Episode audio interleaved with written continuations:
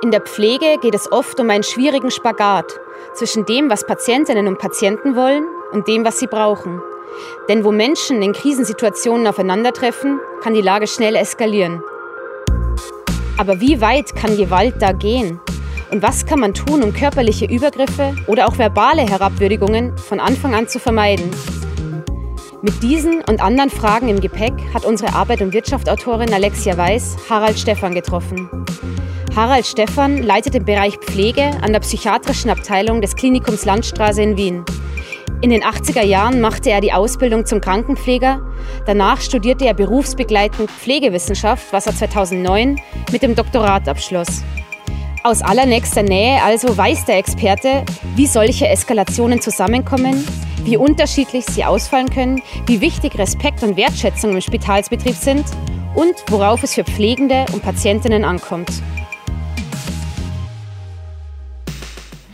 Herr Doktor Stefan, ich möchte Sie herzlich begrüßen zu unserem Gespräch über Pflege, Gewalterfahrungen auf beiden Seiten, sowohl seitens der Pflegenden als auch der Gepflegten, der Patienten, ähm, und möchte mit folgendem Erfahrungsbericht einsteigen. Volksanwalt Bernhard Achitz vermisst in vielen Pflegeheimen und psychiatrischen Einrichtungen die Möglichkeit, dass Patienten und Patientinnen selbstbestimmt leben können. Er bemängelt, dass zum Beispiel keine Privatkleidung und nur Pyjama getragen werden soll, dass das Abendessen bereits um sechzehn Uhr dreißig serviert und schon am frühen Abend das Licht abgedreht wird oder Aufzüge so programmiert werden, dass das Haus nur mit einem Code verlassen werden kann. Sie selbst leiten ja den Bereich Pflege einer psychiatrischen Station und kennen die Problematik von beiden Seiten, aus Sicht der Patienten und Patientinnen, aber auch aus Sicht des Pflegepersonals. Welche Menschenrechtsverletzungen bzw. Grenzüberschreitungen sehen Sie derzeit in der Pflege gegenüber Patienten und Patientinnen?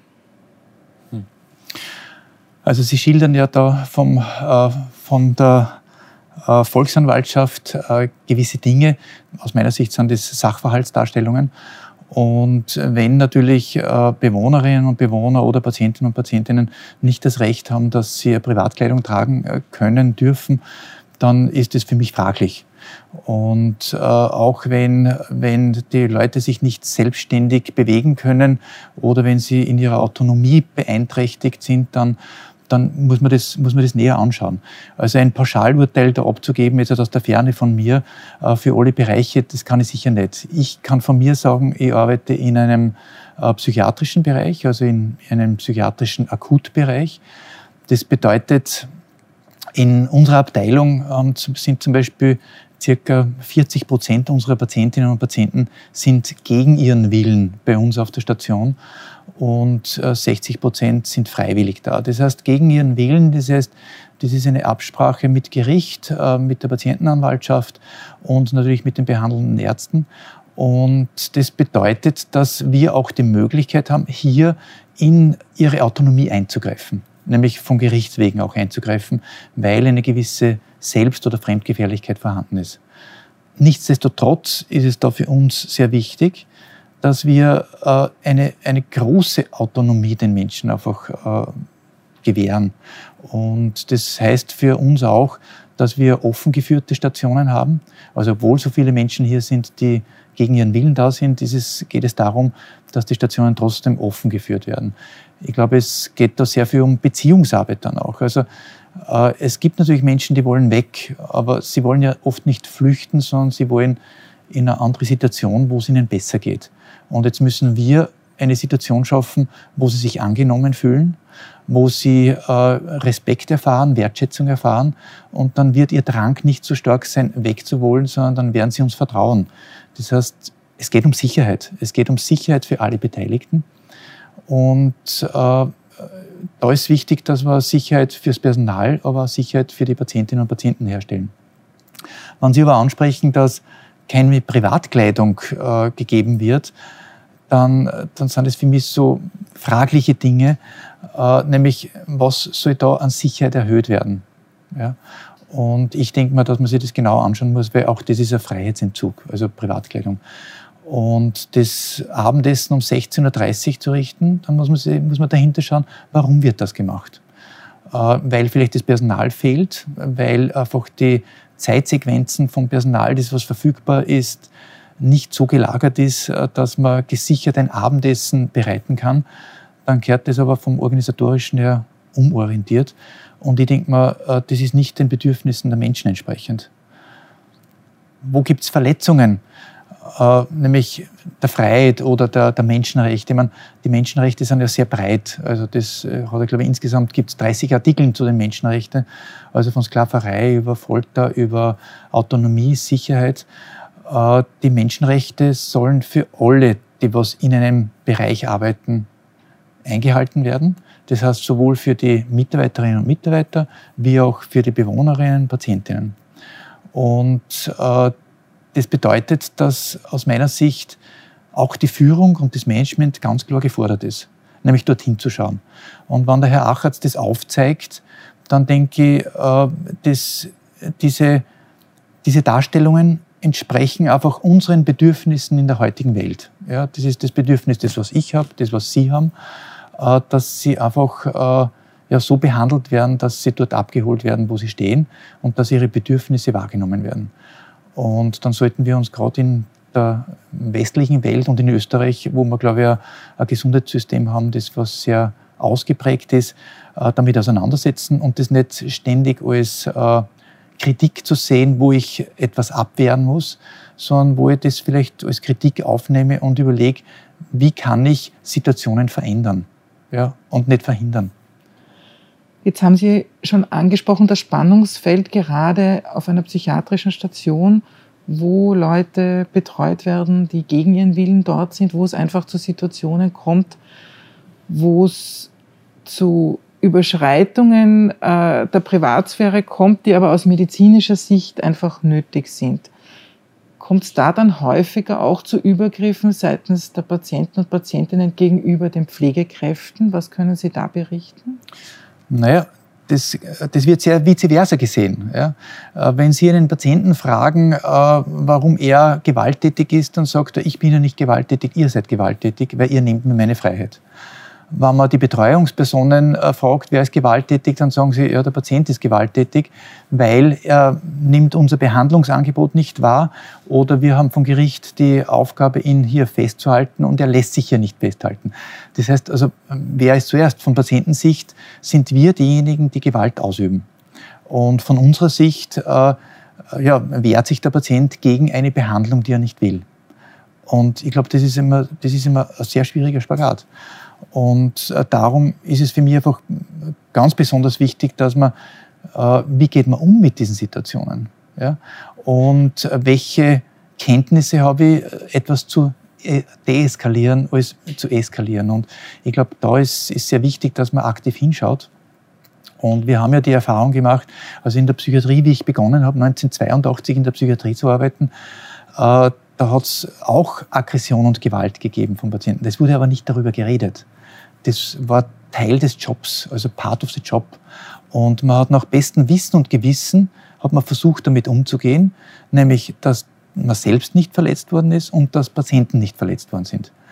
Und äh, es war nicht Teil der Ausbildung, mit solchen Situationen umzugehen. Ja, das, die Ausbildung war sehr medizinisch orientiert oder nach Pflege und die Aktivitäten des täglichen Lebens und Waschen, Kleiden, Sauberhalten. Aber es wurden so Themen wie Aggression, Gewalt, Angst, Sicherheit, das wurde ja nicht thematisiert. Es war für mich dann schon sehr interessant. Also ich bin zweitausenddrei bin ich in die Situation gekommen. Ich war auf einem Kongress in Berlin. Da ist es um Pflegediagnostik gegangen und da habe ich Menschen kennengelernt, die haben sich in der Psychiatrie mit dem Thema Aggression, Gewalt auseinandergesetzt. Und zwar, das waren Konzepte aus England. Und ein Holländer, Nico Oud hat der geheißen, der hat diese Konzepte von Holland, also von, von Großbritannien nach Holland gebracht und dann auch in die Schweiz. Und mit dem habe ich ein Gespräch gehabt und er hat mich gefragt, er hat gesagt, na, wie ist, wie ist eure Haltung zu Aggression und Gewalt? Ja, oder wann wer aggressiv wird? Und ich habe nicht einmal das Wort Haltung verstanden, sondern ich habe verstanden, wie halten wir, wenn wir aggressiv wird? Und dann habe ich gesagt, na, wir schauen, dass, dass wir bestmöglich niemanden verletzen. Und dann hat er zu mir gesagt, na, er, meint, er meint nicht das Halten, er meint unsere Haltung. Und da haben wir gedacht, das ist ein ganz neuer Aspekt, mit dem haben wir uns noch nicht auseinandergesetzt, damals zweitausenddrei. Und ich bin mit ihm ins Gespräch gekommen und er hat gesagt, er, also er hat es aus England mitgenommen, er bildet Trainer aus in der Schweiz und in Deutschland und in Holland. Und es geht ihm eigentlich darum, Train the Trainer, nämlich nicht in eine Organisation zu kommen und Einzelvorträge und Seminare zu machen, sondern Trainer auszubilden in der Organisation, die dann das Programm so adaptieren, dass sie ihre eigenen Mitarbeiterinnen schulen können. Und da geht es sehr stark um Geisteshaltung, um die Herangehensweise. Und das war für mich ein, ein sehr, ja, das war ein totaler Paradigmenwechsel. Nämlich darüber nachzudenken, ja, warum, warum entsteht die Aggression, woher kommt es und welchen Anteil haben wir selbst auch daran? Und ich glaube, das ist ein ganz wichtiger Punkt, sich damit auseinanderzusetzen. Wir werden auf das Programm dann später noch eingehen. Das fällt dann unter den Punkt Prävention. Ja. Ich würde jetzt aber zunächst doch noch darauf zurückkommen, wie können denn solche Situationen ausschauen? Das heißt, was für Art von Verletzungen gibt es auf Seite der Pflegekräfte? Wie werden die von, den, von Patienten, Patientinnen angegriffen, sodass sie wirklich physisch verletzt sind? Na, das können Schläge sein, das kann bei den Haaren reißen sein, das kann, können Kratzer sein, das kann ein blauer Fleck sein, das kann schwere Wunden sein, das kann ein Knochenbruch sein, das kann ein Kieferbruch sein. Also da, da ist die Palette eigentlich sehr breit. Also das heißt, Sie dürfen nicht vergessen, dass die Menschen, die haben Angst, die fühlen sich in die Enge getrieben und sie werden alles versuchen zu tun, um aus dieser Situation rauszukommen, auch mit körperlicher Gewalt. Und da ist es wichtig, dass man dementsprechend, wie gesagt, auch vorbereitet ist und dass man im Team auftritt und nicht alleine. Jetzt gibt es ja nicht nur die Psychiatrie, sondern es gibt ja auch ganz viele andere Abteilungen in einem Krankenhaus. Es gibt Pflegeeinrichtungen. Ähm, gibt es dort auch solche Art von Übergriffen? Also dass wirklich Patienten, Patientinnen die Pflegekräfte attackieren? Also das ist mit einem klaren Ja zu beantworten. Also wir haben zweitausendsechs haben wir erste Datenerhebungen gemacht, also und der Fokus war am Beginn immer sehr stark auf der Psychiatrie, weil dort das ja offenkundig ist. Und wir haben dann mehr und mehr Mitarbeiterinnen und Mitarbeiter von den Geriatrien und auch von Notfallbereichen in unseren Seminaren sitzen gehabt. Und die haben uns Dinge berichtet, das war viel schlimmer, als was wir Erfahrungen in der Psychiatrie gehabt haben. Also in der, in der Erstversorgung oder Notfallbereich müssen Sie sich vorstellen, da kommen oftmals Menschen in absoluten Krisen. Aber es kommen auch Menschen, die sind intoxikiert. Das heißt, die haben viel Alkohol getrunken oder haben Drogen konsumiert. Und da ist das Kontrollzentrum vollkommen ausgeschalten. Wenn Sie einen äh, betreuen sollen, der jetzt eine Verletzung hat mit drei Komma acht oder vier Komma zwei Promille, dann äh, ist es, äh, und die gehen noch, dann ist da wenig Kontrolle über ihre Handlungen. Und die fühlen sich in einer anderen Situation und haben ja nicht das Gefühl, es wird ihnen jetzt geholfen, sondern sie sind in einer Krisensituation und wehren sich. Und da sind Dinge schon vorgekommen, also wie gesagt, von schweren Körperverletzungen, also und das, was ich alles aufgezählt habe. Knochenbrüche, Kieferbrüche, Stichverletzungen und so weiter.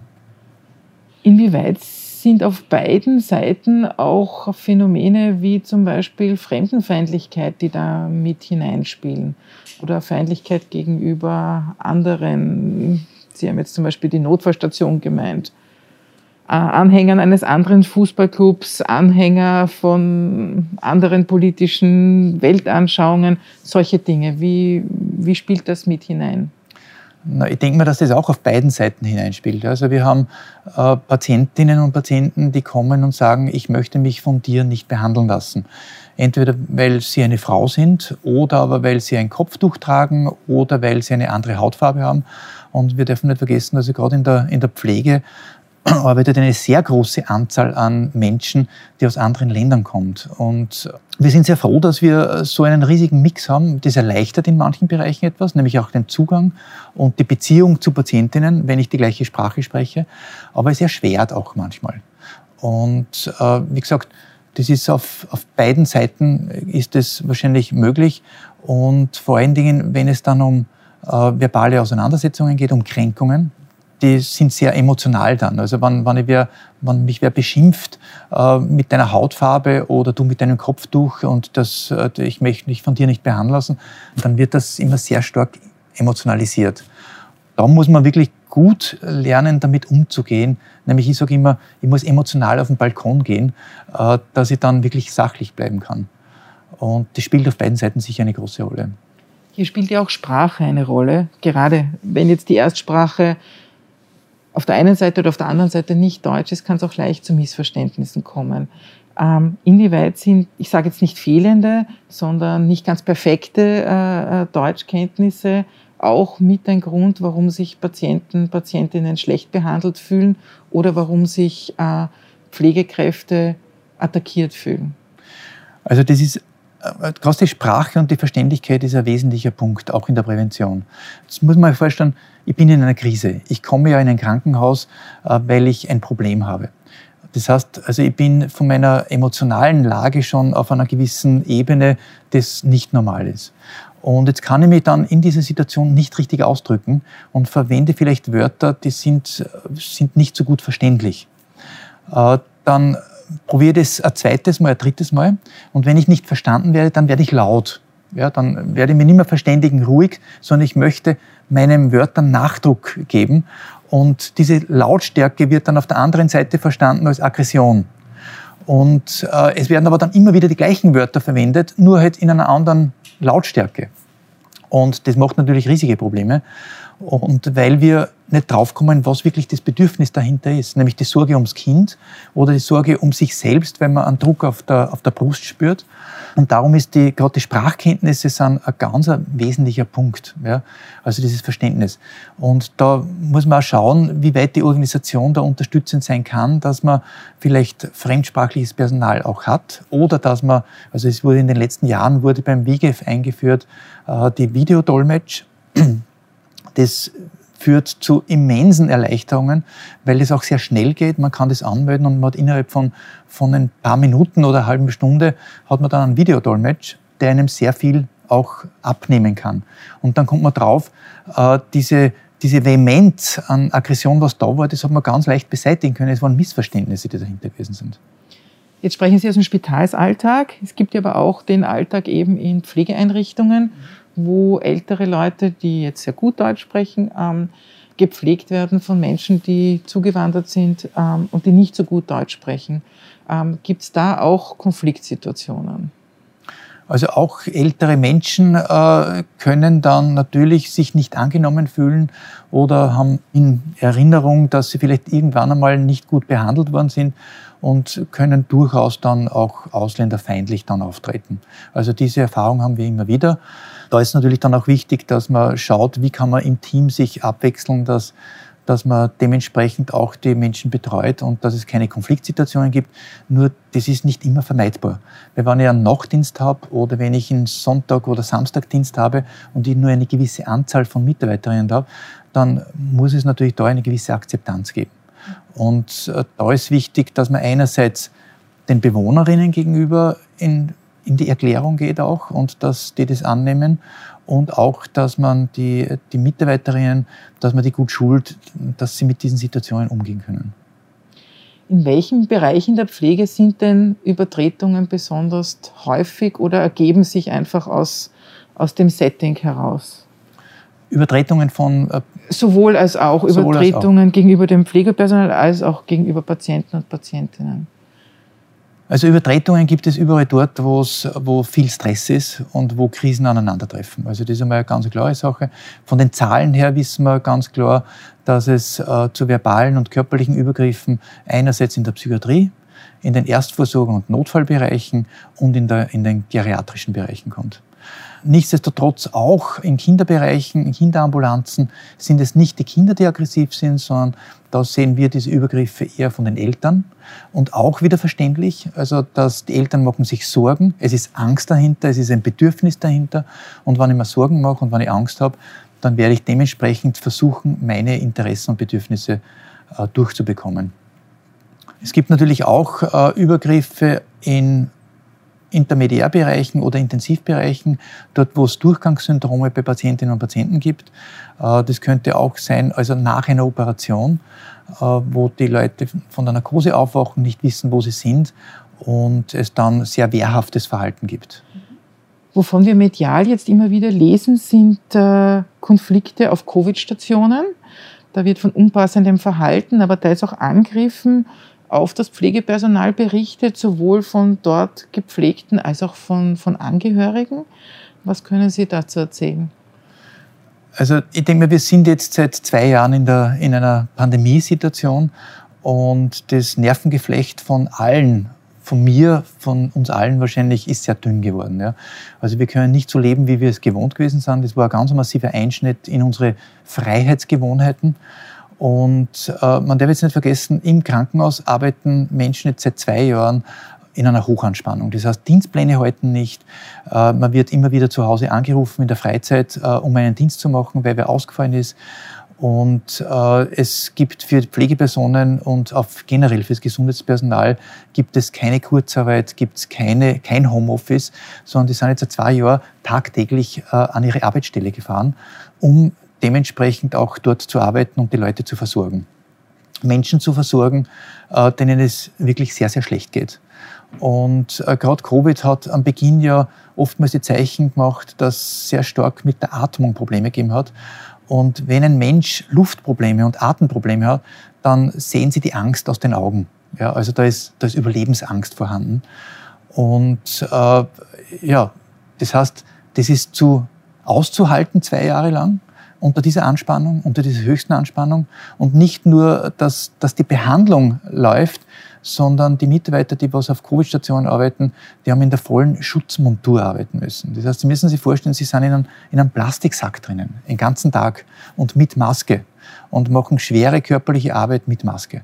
Und äh, dass es da natürlich dann zu Sensibilitäten kommt von Seiten der Betreuungspersonen, wenn etwas nicht so läuft, wie es vielleicht laufen soll, oder wenn Dinge nicht angenommen werden, wie sie angenommen werden sollen, weil sie notwendig sind, dann kann man durchaus vorstellen, dass da zu großer Verzweiflung kommt unterm Personal. Auf der anderen Seite, auf der Seite von Patientinnen und Angehörigen, die auch in einer Situation sind, die neu für sie ist. Und äh, Sie müssen sich vorstellen, das sind Angehörige, die Wir ja, wissen nicht, wie oft sehen Sie Ihren Partner noch, Ihre Mutter, Ihren Vater, Ihr Kind. Und äh, da sind alle hyper nervös und sensibel. Und äh, das, da kommt es zu, zu verbalen Übergriffen. Und es ist aber nicht nur das Pflegepersonal, was unter diesen Situationen arbeitet. Also Sie müssen nur mal reden mit den Portieren, also mit den Eingangsbereichen, in den Triagebereichen, wo teilweise fünf, zehn Personen auftreten und die jetzt zu ihren Verwandten wollen und äh, Morddrohungen teilweise aussprechen. Ja? Also es ist aus meiner Sicht eine höchst sensible Situation. Unverständnis von meiner Seite gibt es, wenn äh, Situationen in der Gesellschaft dargestellt werden, als wäre das alles nicht so schlimm. Da wäre vollkommenes Unverständnis, weil die sehen nicht, was sich da teilweise in den Spitälern abspielt und wie diese Menschen um ihr Leben kämpfen. Und das sind Covid-Patienten. Ja? Und da hat sich auch das, die Situation in den Intensivstationen verändert, auch fürs Personal. Weil früher sind Patienten auf die Intensivstationen gekommen, zum Beispiel nach einer Operation, nach einem Unfall. Da hat es Erfolgsaussichten gegeben, die wurden dort wiederhergestellt, sodass sie auf eine normale Station transferiert werden konnten. Und äh, diese Erfolgsnachrichten oder Aussichten sind in der Zeit von Covid massiv minimiert worden. Also das heißt, die Menschen, die was auf der Intensivstation arbeiten, äh, arbeiten oftmals mit Menschen und äh, es gibt mehr Sterbende dort, als was es früher gegeben hat. Und das zermürbt. Jetzt ist ja auch, dass sich die Gesamtsituation insofern verändert hat, als im ersten Jahr Leute einfach schwer erkrankt sind und dann äh, gehofft haben, dass man sie heilen kann. Seitdem es die Impfung gibt, aber zunehmend ja Leute auf den Covid-Stationen liegen, die nicht geimpft sind und die sich gegen all diese Maßnahmen ausgesprochen haben. Wie verhalten die sich dann gegenüber dem Pflegepersonal? Also ist auch das eine Zuspitzung der Situation? Also es, es gibt natürlich Menschen, die nicht geimpft sind und auf der Intensivstation landen oder auch äh, stationär aufgenommen werden auf den Normalstationen. Äh, es, es, ist, es bleibt eine schwierige Situation. Es ist das, das Recht, zu einem gewissen Anteil von jedem seine Meinung zu haben.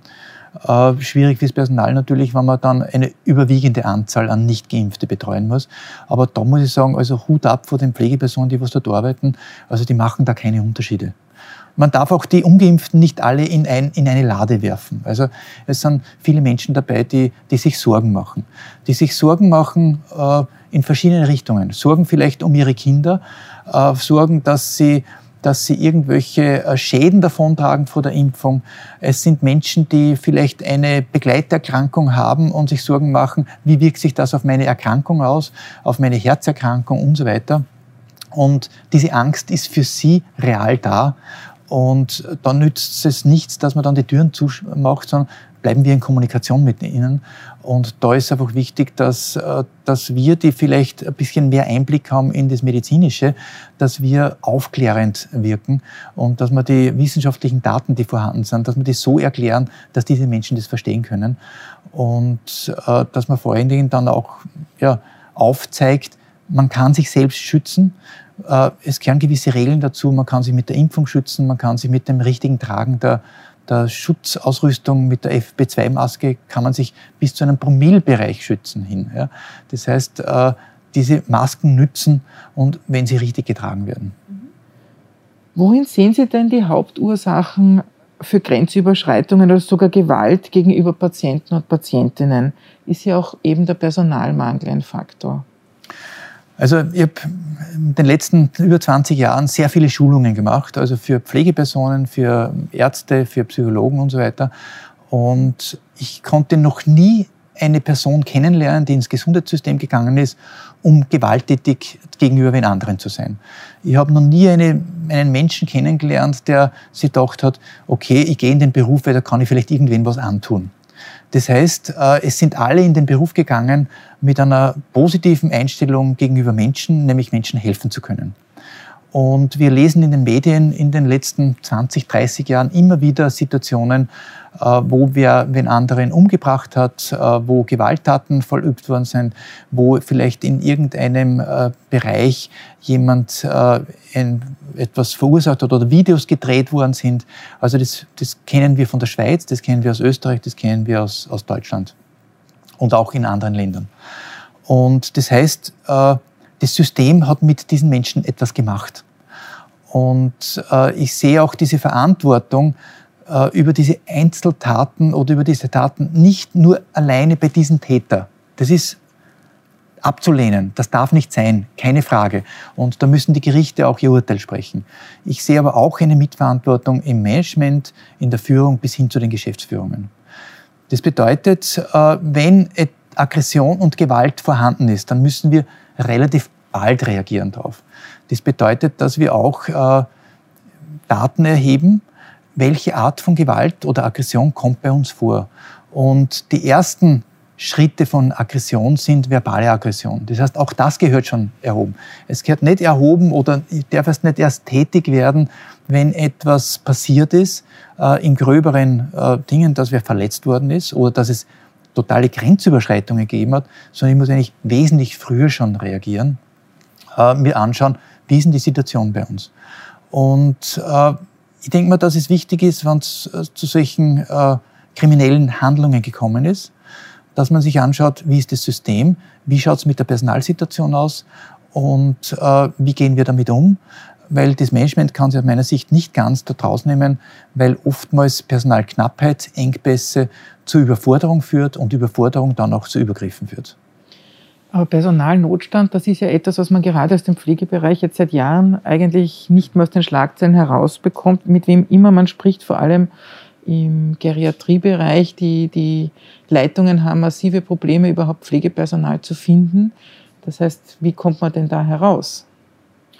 Herauskommen kann man nur, indem man auch wirklich analysiert, warum, unter welchen Bedingungen arbeiten diese Menschen.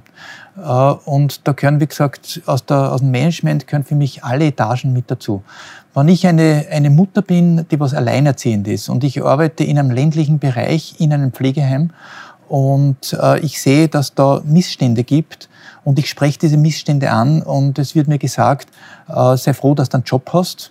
Und du kannst ja auch woanders hingehen. Und wir wissen, diese Mutter mit zwei Kindern, alleinerziehend, kann woanders nicht so leicht hingehen, weil die nächste, der nächste Arbeitsort wäre vielleicht hundert Kilometer weg. Das heißt also, ich habe zwei Möglichkeiten. Entweder ich kündige oder ich schlucke das runter und ich nehme das hin. Wenn wir aber dann äh, diese Situationen und diesen Stress und äh, diese, diese Situation, dass wir so arbeiten, wie es wir nicht gelernt haben, ja, äh, sehr lange und viele Jahre hinnehmen, dann kann es passieren, dass eben Fehlleistungen auch passieren, dass die Qualität nachlässt. Und äh, das heißt, das gehört aufgehoben. Es gehört genauer hingeschaut, unter welchen Bedingungen arbeiten die Menschen. Es gehören Bewohner, Bewohnerinnen befragt, es gehören Angehörige befragt. Und es gehört sicher, der Personalschlüssel gehört anders angesetzt.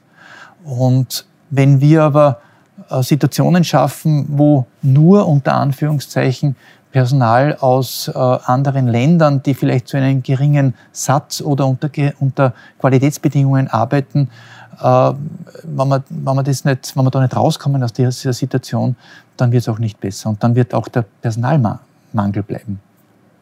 Das heißt, Sie plädieren eigentlich einfach für bessere Arbeitsbedingungen, sowohl was den Schlüssel zwischen betreuten Patienten und, und Personal betrifft, als auch Rahmenbedingungen wie Arbeitszeiten, Gehalt und so weiter.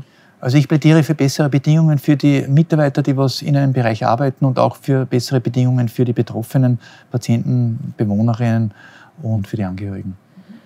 Wohin können sich denn Menschen wenden, die hier Gewalt erfahren haben, auf beiden Seiten, also Patienten, Patientinnen und Pflegekräfte? Also im besten Fall also können Sie sich wenden an die, an die Führungspersonen. Dann es gibt, also beinahe jede Klinik und jeder Bereich hat, hat eine Beschwerdestelle. Und ich denke mal, dass das ein wichtiger, eine wichtige Einrichtung ist in den letzten Jahrzehnten. Und das wird sehr ernst genommen, was dort äh, herangetragen wird. Und man schaut sich die Situationen dann auch an. Es gibt die Patientenanwaltschaften, an die man sich wenden kann. Es gibt die Ombudsstellen und es gibt auch die Volksanwaltschaft. Ich plädiere immer, den direkten Weg einmal zuerst zu wählen, nämlich direkt äh, mit den Betroffenen, mit, der, mit dem Bereich auch das anzusprechen. Und ich denke mal, äh, da sieht man dann eh, ob man da entgegenkommen hat, ob man da auf Augenhöhe behandelt wird, und wenn man das Gefühl hat, dort ist man nicht angekommen, damit dann die nächste Führungsebene einfach ansprechen und äh, wie gesagt auch in den Kliniken und äh, Geriatriezentren die Beschwerde- und Ombudsstellen einfach wirklich ansprechen. Was kann man denn präventiv machen, damit es gar nicht erst zu solchen Situationen kommt, damit eben die Patienten und Patientinnen sich gut behandelt fühlen und Pflegekräfte sich nicht überfordert fühlen? Also da gibt es, glaube ich, eine, ziemlich eine, eine Menge an Dingen, die man angehen kann. Also wir, wir haben schon kurz das Deeskalationsmanagement angesprochen. Ich kann mich erinnern, wie wir begonnen haben, haben wir sehr stark einmal diese Sekundärprävention äh, unterrichtet. Die Sekundärprävention bedeutet, wenn Aggression vorkommt, wie geht man bestmöglich auf beiden Seiten damit um? Das bedeutet, wenn äh, jemand äh, angegriffen wird, wie komme ich aus der Situation raus? Äh, Sekundärprävention bedeutet, wenn wer randaliert, wie kann ich denn bestmöglich im Team auch festhalten, so dass dieser Mensch keinen Schmerz hat und dass niemand zu Schaden kommt. Das ist die Sekundärprävention. Das heißt, was kann ich in der Situation tun, damit wir da alle heil aus dem Ganzen rauskommen? Das, was ich bemerkt habe, desto mehr wir diese Sekundärprävention betrieben haben, desto mehr sind wir draufgekommen, dass es auch um Tertiärprävention geht, nämlich auch die Mitarbeiter äh, abfangen und auch Situationen analysieren, nämlich was ist danach, nämlich äh, was macht es mit den Betroffenen auf beiden Seiten, was macht, mit, macht es mit den betroffenen Patienten, was macht es mit den betroffenen Mitarbeitern, nämlich diese Nachbetreuung und Nachsorge zu betreiben, und das ist, muss man immens ausbauen, nämlich wo können sich die Patienten hinwenden, wo können sich die Mitarbeiterinnen hinwenden, wenn sie traumatisierende Ereignisse erlebt haben, wenn sie einen Schaden gehabt haben. Und ein weiterer Punkt, den was wir sehr ausbauen müssen und wo man unweigerlich hinkommt, ist die primäre Prävention. Nämlich die primäre Prävention äh, bedeutet, dass es überhaupt erst gar nicht so weit kommt, dass jemand aggressiv werden muss. Dass es überhaupt gar nicht so weit kommt, dass wer seine Stimme laut erheben muss. Was kann man dort alles machen? Und gerade in der primären Prävention, da ist das Deeskalationsmanagement immens wichtig, da geht es wirklich um Ausbildung, Weiterbildung. Da geht es die Mitarbeiterinnen schulen in Kommunikation, in Rhetorik, dass man sie schult in dass sie reflektieren, wie sie eigenes Auftreten. Ja? Weil wenn ich irgendwo, das beginnt schon, wenn ich bei einem Schalter sitze und äh, es steht, beim Schalter steht jemand und hat ein, eine Notlage und ich telefoniere und am Telefon erzähle ich über das Wochenende, was mir da passiert ist und wie es mir gegangen ist, dann wird der gegenüber viel, na, einiges nervöser. Oder wie trete ich auf? Ja, was gebe ich dem Kunden preis? Also in diese, in In dieses Wissen, in diese Informationen zu schulen und zu unterrichten, ist immens wichtig. Primäre Prävention bedeutet aber auch, dass wir die Nutzerinnen und Nutzer, das heißt die, was in einer Station arbeiten, in einer Klinik arbeiten, in einem Geriatriezentrum arbeiten, dass wir diejenigen fragen, welche Rahmenbedingungen brauchen sie. Nämlich einerseits haben Sie erst angesprochen die Personalsituation, aber auch Rahmenbedingungen von der Architektur. Also es reicht nicht, dass ich äh, ein schönes Gebäude hinstelle und die Nutzerinnen sehen das dann das erste Mal, wenn sie übersiedeln, sondern die werden mit einbezogen in die Architektur, wie etwas gebaut werden soll und wie etwas eingerichtet werden soll. Weil die wissen, was die Bewohnerinnen und was die Patienten brauchen. Und ich denke mal, da ist sehr viel in der primären Prävention. Und äh, dieses Deeskalationsmanagement betrifft also breite Bereiche, also von Architektur angefangen, über Räumlichkeiten, über Personalsituationen, über Kommunikation, über äh, Beschwerdemanagement und auch über Nachsorge. Und Sie haben zum Beispiel auch erwähnt, wie kommt man in eine Situation, wo man genug Personal hat. Äh, das Personal wird zukünftig dorthin gehen, wo es Sicherheit erlebt. Und das bedeutet, dass äh, wir in den Organisationen ein sicheres Umfeld für die Arbeitnehmerinnen einfach gewährleisten müssen. Und äh, da gehört einfach auch das Thema Aggression, Gewalt mit dazu. Und äh, wie können wir Sicherheit auch ausbauen für die Mitarbeiterinnen? Herzlichen Dank für das Gespräch. Dankeschön.